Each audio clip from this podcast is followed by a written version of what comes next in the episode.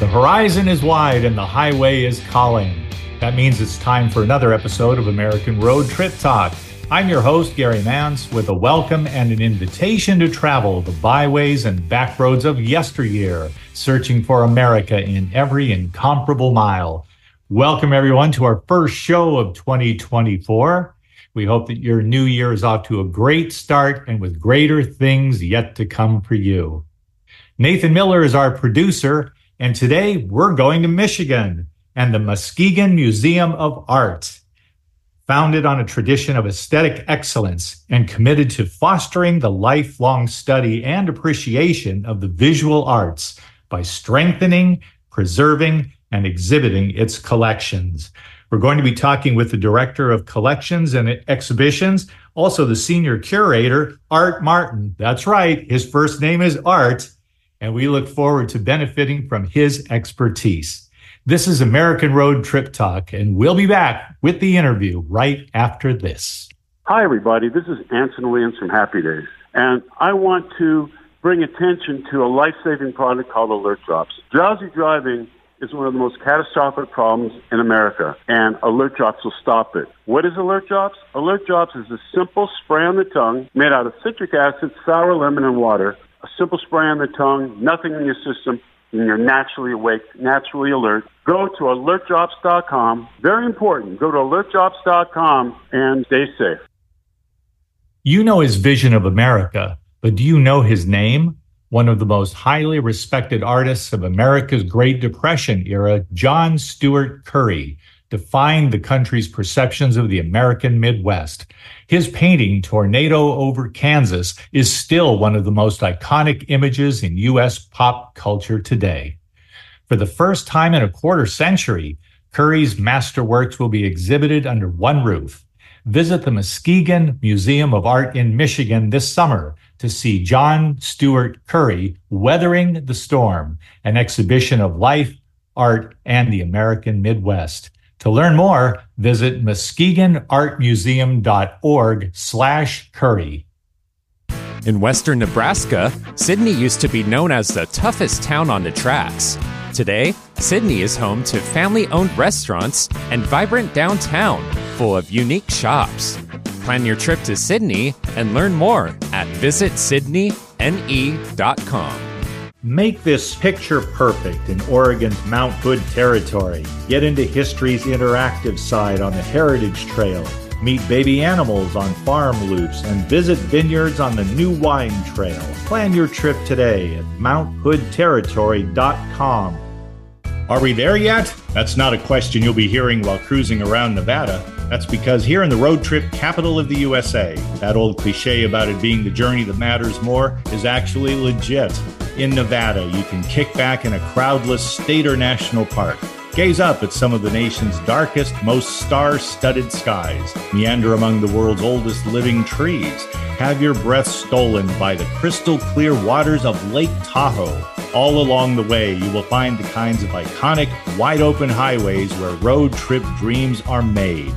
For insider tips about Nevada road trips and unexpected Silver State destinations, Order your free Nevada magazine and visitor guide today at travelnevada.com slash travel dash guides. Alternative Talk 1150, here to uplift your day.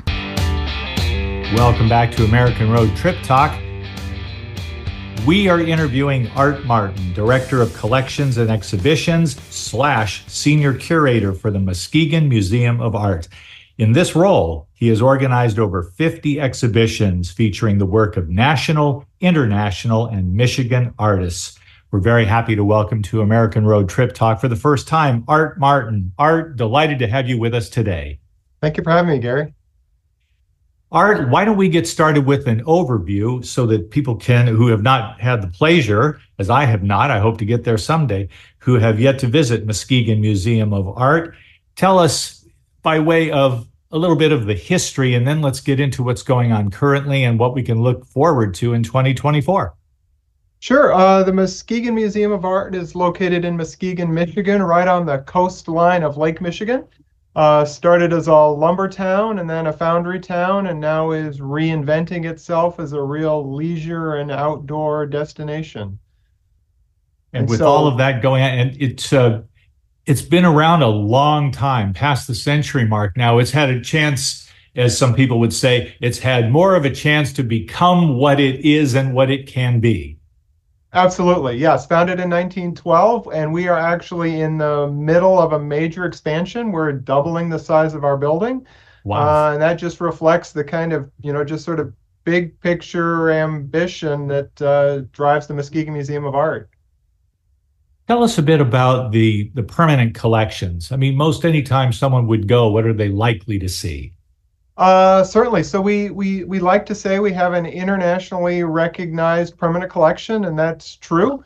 Uh, our two biggest paintings, we have an early Edward Hopper New York restaurant, and then the painting that the Curry exhibition uh, that I understand we'll be talking about is based around uh, Tornado over Kansas, uh, which has appeared in over 30 exhibitions and 100 publications in its lifetime.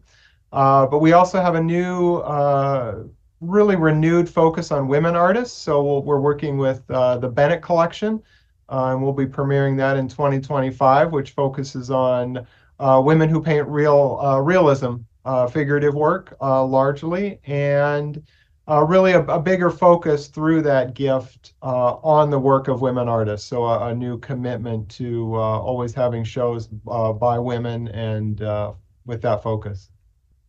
I'd love to know more, and I'm sure our listeners would too, to know more about John Steuart Curry, Weathering the Storm. Yes, life in the Midwest this particular painting about a, a, tornado over over Kansas, it just indicates how weather plays such a dominant role in that part of the country, and it can be quite turbulent. Uh, yeah, no, mid Midwest Midwest boy, uh, Nebraska and Kansas. So I, I grew up with the tornadoes.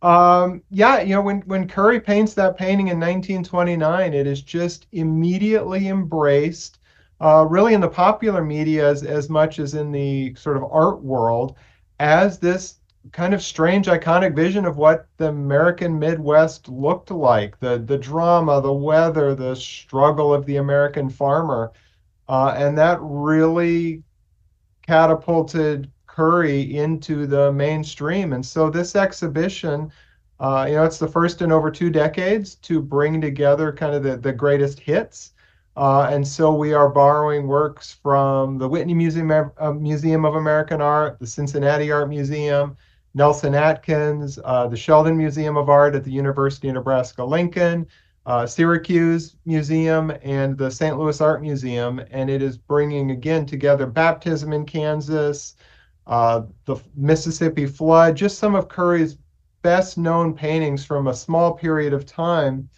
and working with a scholar, Patricia Junker, we are re-examining Curry's life, telling his story, and how much personal tragedy, the world World War One, really informed a very narrow part of his life uh, that completely transformed who he was as an artist, and that he never quite recaptured through the rest of his career. Uh, and so it's you know one one it's a great chance to look at this truly American artist, uh, but it's also a chance for those familiar with him to really see him in a new light with with new scholarship around him. I, you know, I'd like to get to a little bit of inside baseball, as the saying goes. How did you negotiate all this? There must be quite a process involved. Uh, yeah, so it, it actually began. Our uh, Edward Hopper was requested by the Whitney Museum of American Art for their recent uh, Whitney exhibition. Uh, and so we asked if they would be open in exchange to to a loan. Uh, Baptism in Kansas, which they of course own, launched Curry's career, uh, and we thought, well, they've got the most famous one. We have an equally most famous one. This would be a great opportunity. Uh, and so for there, we, you know, we reached out to these other museums, and they were incredibly generous in being willing to lend. Uh, we reached out to Patricia Junker, who put together the last Curry exhibition at, right at the end of the 1990s. Uh, and she was not only very excited, she had new scholarship herself. Uh, we've added a lot more about the, our own history of the work. Uh, there's a lot of outreach for images and rights and reproduction. We'll be dealing with couriers and how to get you know how to get the paintings on a truck and in a crate and where they need to be. So yeah it's definitely a lot of a lot of work goes into it before the guests get to come in and just see everything beautifully lit and this wonderfully guided tour. Um, how the sort of well the how the sausage is made how the trucks get moving. And you know Art, it's interesting to me to look at it from that angle because the idea of a museum is a beautiful thing. But then there's the matter of acquisition, and that involves negotiation. Something tells me uh, in the in the sense that of it being um, a delicate operation to make these things happen, to bring them all together. You must play a key role. Uh, yes. Um, you know, there's there's the fun, the, there's the creative side, there's the scholarly side, and then there is the just sheer logistical side. Uh, and that I happen to have a knack for that. And so it, yeah, it, it really is. You know, how do you juggle five or six different partners? You know, lining up your your guest scholar, working with the catalog designer, uh, making sure all the deadlines are met and the paperwork is in place. Um, but it's always it, it's always just very rewarding to get to work with our peers on that level too, because of course everybody has their obligations to their own collection, but it tends to be very collegial. And as you know, as long as everybody sees like you know you're professional and you're taking this seriously, it, it tends to be a um, a lot of work, but it, it's just very rewarding. I'm quite sure that it is. We have a lot to discuss here, a lot of things available now or coming up in 2024 at uh, the museum. Like, for example, Visions 16 Detroit artists. This is a Michigan museum after all. So tell us about that. Yes. So one of the, one of the things our you know that differentiates our museum in some ways is that we have a real focus. Muskegon's a historically a blue collar town, and so we have a real focus on being accessible to people of every level. If you know, if you've never been in an art museum before, we want there to be something that resonates with you and you can take away. And if you've been here forever, there's a lot of deep material and a lot of that, you know, inside baseball to enjoy. Uh, and so Visions, the 16 Detroit artists, you know, Detroit is three hours across the state and it has a very vibrant art scene. And so we wanted to bring that to West Michigan. Uh, we worked with Dr. Hubert Massey, who's a very well known muralist in the Detroit area. He's got murals in Cobo Hall and all throughout the city.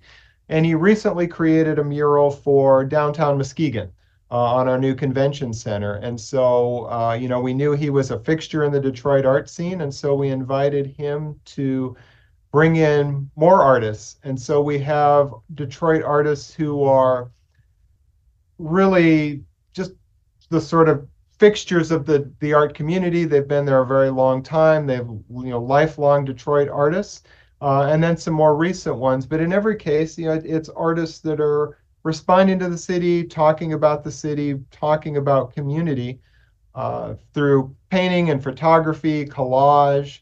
Uh, and a host of subject matter. Uh, so it's it's really exciting to be able to bring those artists together um, and in some cases you know it's often it's it's the first museum recognition for people who have been you know defining an arts community that's known around the country.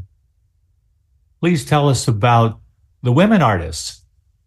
Uh yeah so with the bennett collection and with a gift from steven bennett and dr elaine Melotti Schmidt uh, we work with them to run the bennett prize which is a biennial prize for women figurative painters uh, it's fifty thousand dollars in a solo exhibition, and then that that's actually traveling the country right now.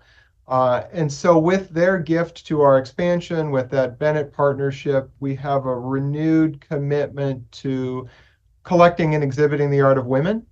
And so, within our own permanent collection, there's that renewed focus. We try to get as, as close as we can to parity with what's on display. Uh, a lot of our work by women is is more contemporary. Uh, so we have, you know, a wonderful Elizabeth Catlett. We have Maria Tomasula. You know, some of these are, you know, maybe not uh, household names, but within our area, they're very well known. And then with, you know, beginning in 2025, the idea is that at any given time, um, but certainly annually, will be an exhibition dedicated uh, to women. uh, and about women. And so in 2025, we have a traveling show on Julia Child. Uh, and then uh, following up with a big internationally recognized artist in, in, the fall that we're not quite I'm not quite supposed to talk about yet, but the, that'll be a big one coming up. Uh, and then ongoing, just again that that very renewed focus on women, and the Bennett collection immediately bringing 47 works by women uh, into the museum, most of which will be uh, blended and mixed with our newly reinstalled permanent collection. That's a substantial collection. It is. It's it's uh, eventually when the whole thing comes over here, it's it'll probably be close to 200 works of art by women. Wow, excellent. How about those Tiffany lamps? Tiffany lamps. Uh, yes, we extended that due to popular demand through March.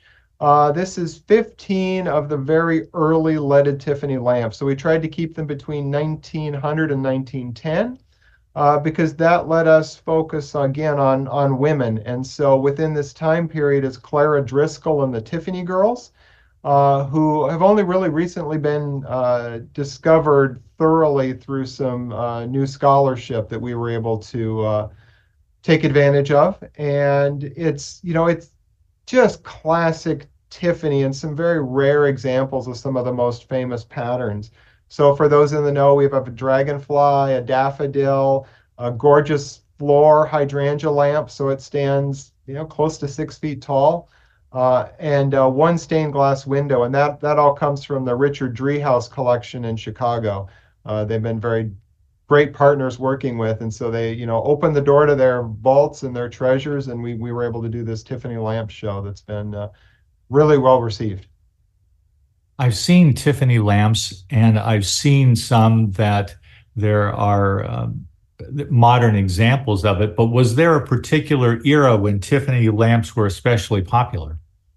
Uh, yes, and and really the studio is really only active for about 20 years. Uh, and so I think, you know, early 1900 and 1915 is the real heyday of the um, kind of the rarest and most prized lamps. Uh, and certainly, at the you know, Tiffany is such a big factor as we roll from the Gilded Age at the end of the 1800s into Art Nouveau and Art Deco. Uh, and then at some point, the lamps just went out of vogue, and uh, only the savvy collectors were saving and salvaging them. And then, and now Tiffany lamps are just, you know, they're back in the market, and they're again really highly prized by you know designers and and art collectors so i think but yeah and that, and again that was why we focused so tight on the on the early ones um, because they're not being as as quickly produced and as you know sort of the um, oh, easier to obtain by the common man. We we have one lamp upstairs that when it retailed in modern dollars it was $14000 um, wow. And I sort of think, you know, if you want two, you want one at the end of each sofa, then you're you're in for a very substantial investment uh, in your Tiffany lamps. How about Oliver Jeffers? Oliver Jeffers, yes. Yeah, so we, part, as part of our community commitment, we do an annual K-12 student exhibition. So that's artwork from the kids, and it, it's always fun to talk to an adult who's like, you know, they're 40, they're 50, and you ask about them, and they remember being in this show when you jog their memory a little bit. Um, but we always love to do a children's book illustrator, and Oliver Jeffers is, comes to us from the National Center of Children's Illustrated Literature. And uh, as a as a parent myself, I got to grow up on some of these books myself, and it's the day the crayons came home, the day the crayons quit, uh, stuck, lost and found. Just these beautifully illustrated books that also have humor and fun that uh, you know really works for all ages. Uh, we we kind of curated our children's books, and Jeffers was a favorite in my household. So we're really looking forward to that one. I'm sure you are. I have friends who are very much into quilting, and uh, quilts yeah. have their place there in your museum as well. Uh, they do. We've actually done a number of textile exhibitions over the years, a couple that uh, traveled around the country, international artists. Uh, we worked with Nancy Crow for those in the contemporary quilt world to curate a big exhibition she put together. And uh, it, what we're looking at for 20 summer 2024 is a tie into Curry.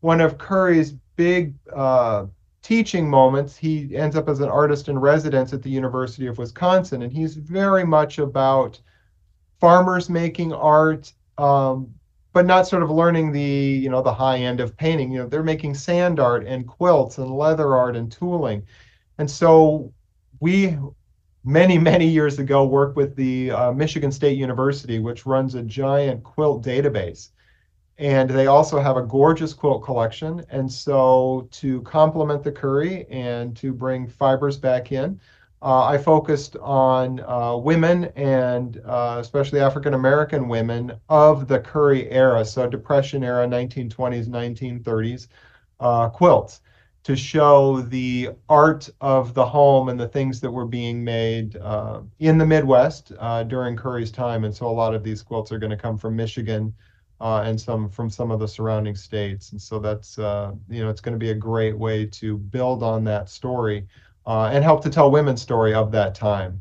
Uh, you know they are home, but they're they're making art and they're making art that reflected their interests. So some of the quilts are pictorial. I think there's even a Detroit Tigers quilt uh, that I think oh, really? Uh, a lot of our guests are really going to enjoy. So it's um, you know, it's it's an, it, again, it's a, it's going to be a very exciting summer. Um, in addition to the shows, you know, on, on either end bookending that. And here's something, this just sounds huge. The 95th Michigan Contemporary Art Exhibition. That's got uh, the wow factor. It does. Uh, so that's our fall. Our annual fall exhibition is an annual juried exhibition that began. Well, we're in the 95th year, so I think it began in the 1920s as an invitational uh, and since then has grown to a statewide juried exhibition. And so we bring in art from all around Michigan. Usually ends up being about 200 works of art that reflect what Michigan artists are looking at, uh, what they're experimenting with, what they're thinking. Uh, and so when people are here in West Michigan for all of the fall colors, uh, it's a wonderful chance to also stop in and see, you know, in one place, uh, what's happening in Michigan with art. Sounds like a lot based on our conversation today. That's for sure. Yeah. you know, time does allow. It would be nice to do a little tease here, Art. You have an opening of the new wing in 2025. Already, we're looking ahead to 2025 with we the Bennett are. collection. And you said something about Julia Child. Tell yes. us more. Uh, so, very quickly, the Bennett collection, just to, to drop a few names. Uh, it includes an Artemisia Gentileschi painting, Peggy Bacon, uh, Gertrude Abercrombie. There's a gorgeous Elaine de Kooning. I can't quite convince the owners to leave early for me. Uh, and, a Mary, an early Mary Cassatt. Uh, and that features alongside a lot of contemporary women painters. Uh, but then, yes, there's the uh, Julia Child show currently traveling the country. Uh, I, I've just, in fact, I just saw it at the Durham Museum in Omaha, Nebraska over my Christmas vacation.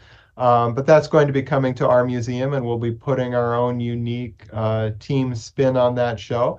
And it, it looks at the life of Julia Child through some interactive displays and, and her story. And it was a great way for us to launch, uh, you know, our conversation about women and women artists with such a seminal American figure as Julia Child. So much to see at the Muskegon Museum of Art. But you know, Art, I wanted to also mention that there's plenty to see in and around Muskegon. Isn't the town known, among other things, for Victorian homes? It is. Uh, the Lakeshore Museum Center here downtown uh, runs two uh, Victorian homes. One actually Charles Hackley, who was the original benefactor of our museum. Uh, gorgeous. I mean, Hackley was a lumber baron. He spent he spared no expense on wood carving, and so just within the opening rooms of the home are just these incredible wood panels.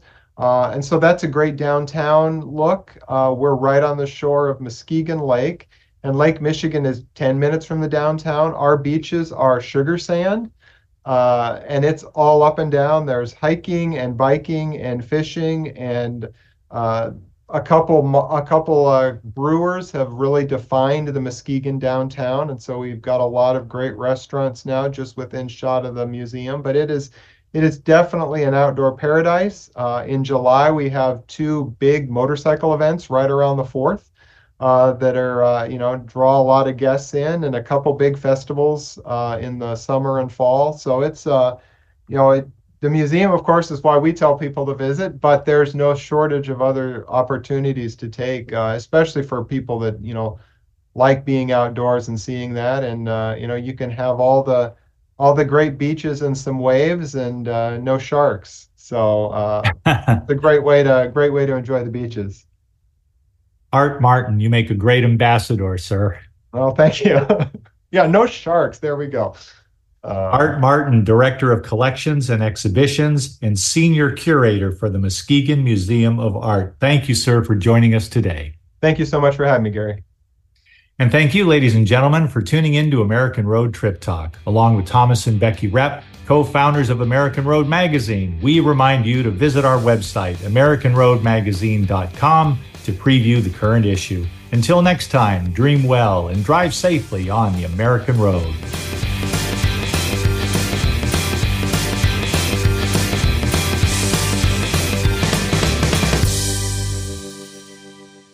Hi, everybody. This is Anson Williams from Happy Days, and I'm so excited to tell you about American Road. It is the best car travel magazine in the world. They have the most fantastic adventures detailed in each magazine with all your itinerary. We could just jump in the car with your family and have the most fabulous adventures you've ever had in your life. Please get a copy of American Road and start your own adventure.